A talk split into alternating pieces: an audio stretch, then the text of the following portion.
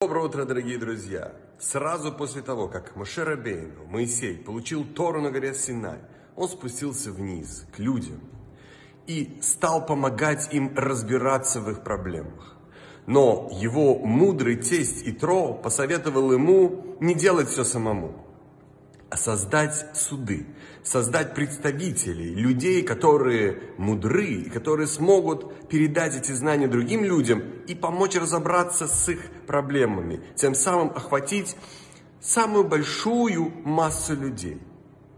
Это дало возможность каждому человеку, не стесняясь, подойти к мудрому и попросить совета, получить знания Торы и применить эти знания в повседневной жизни, что так необходимо каждому из нас.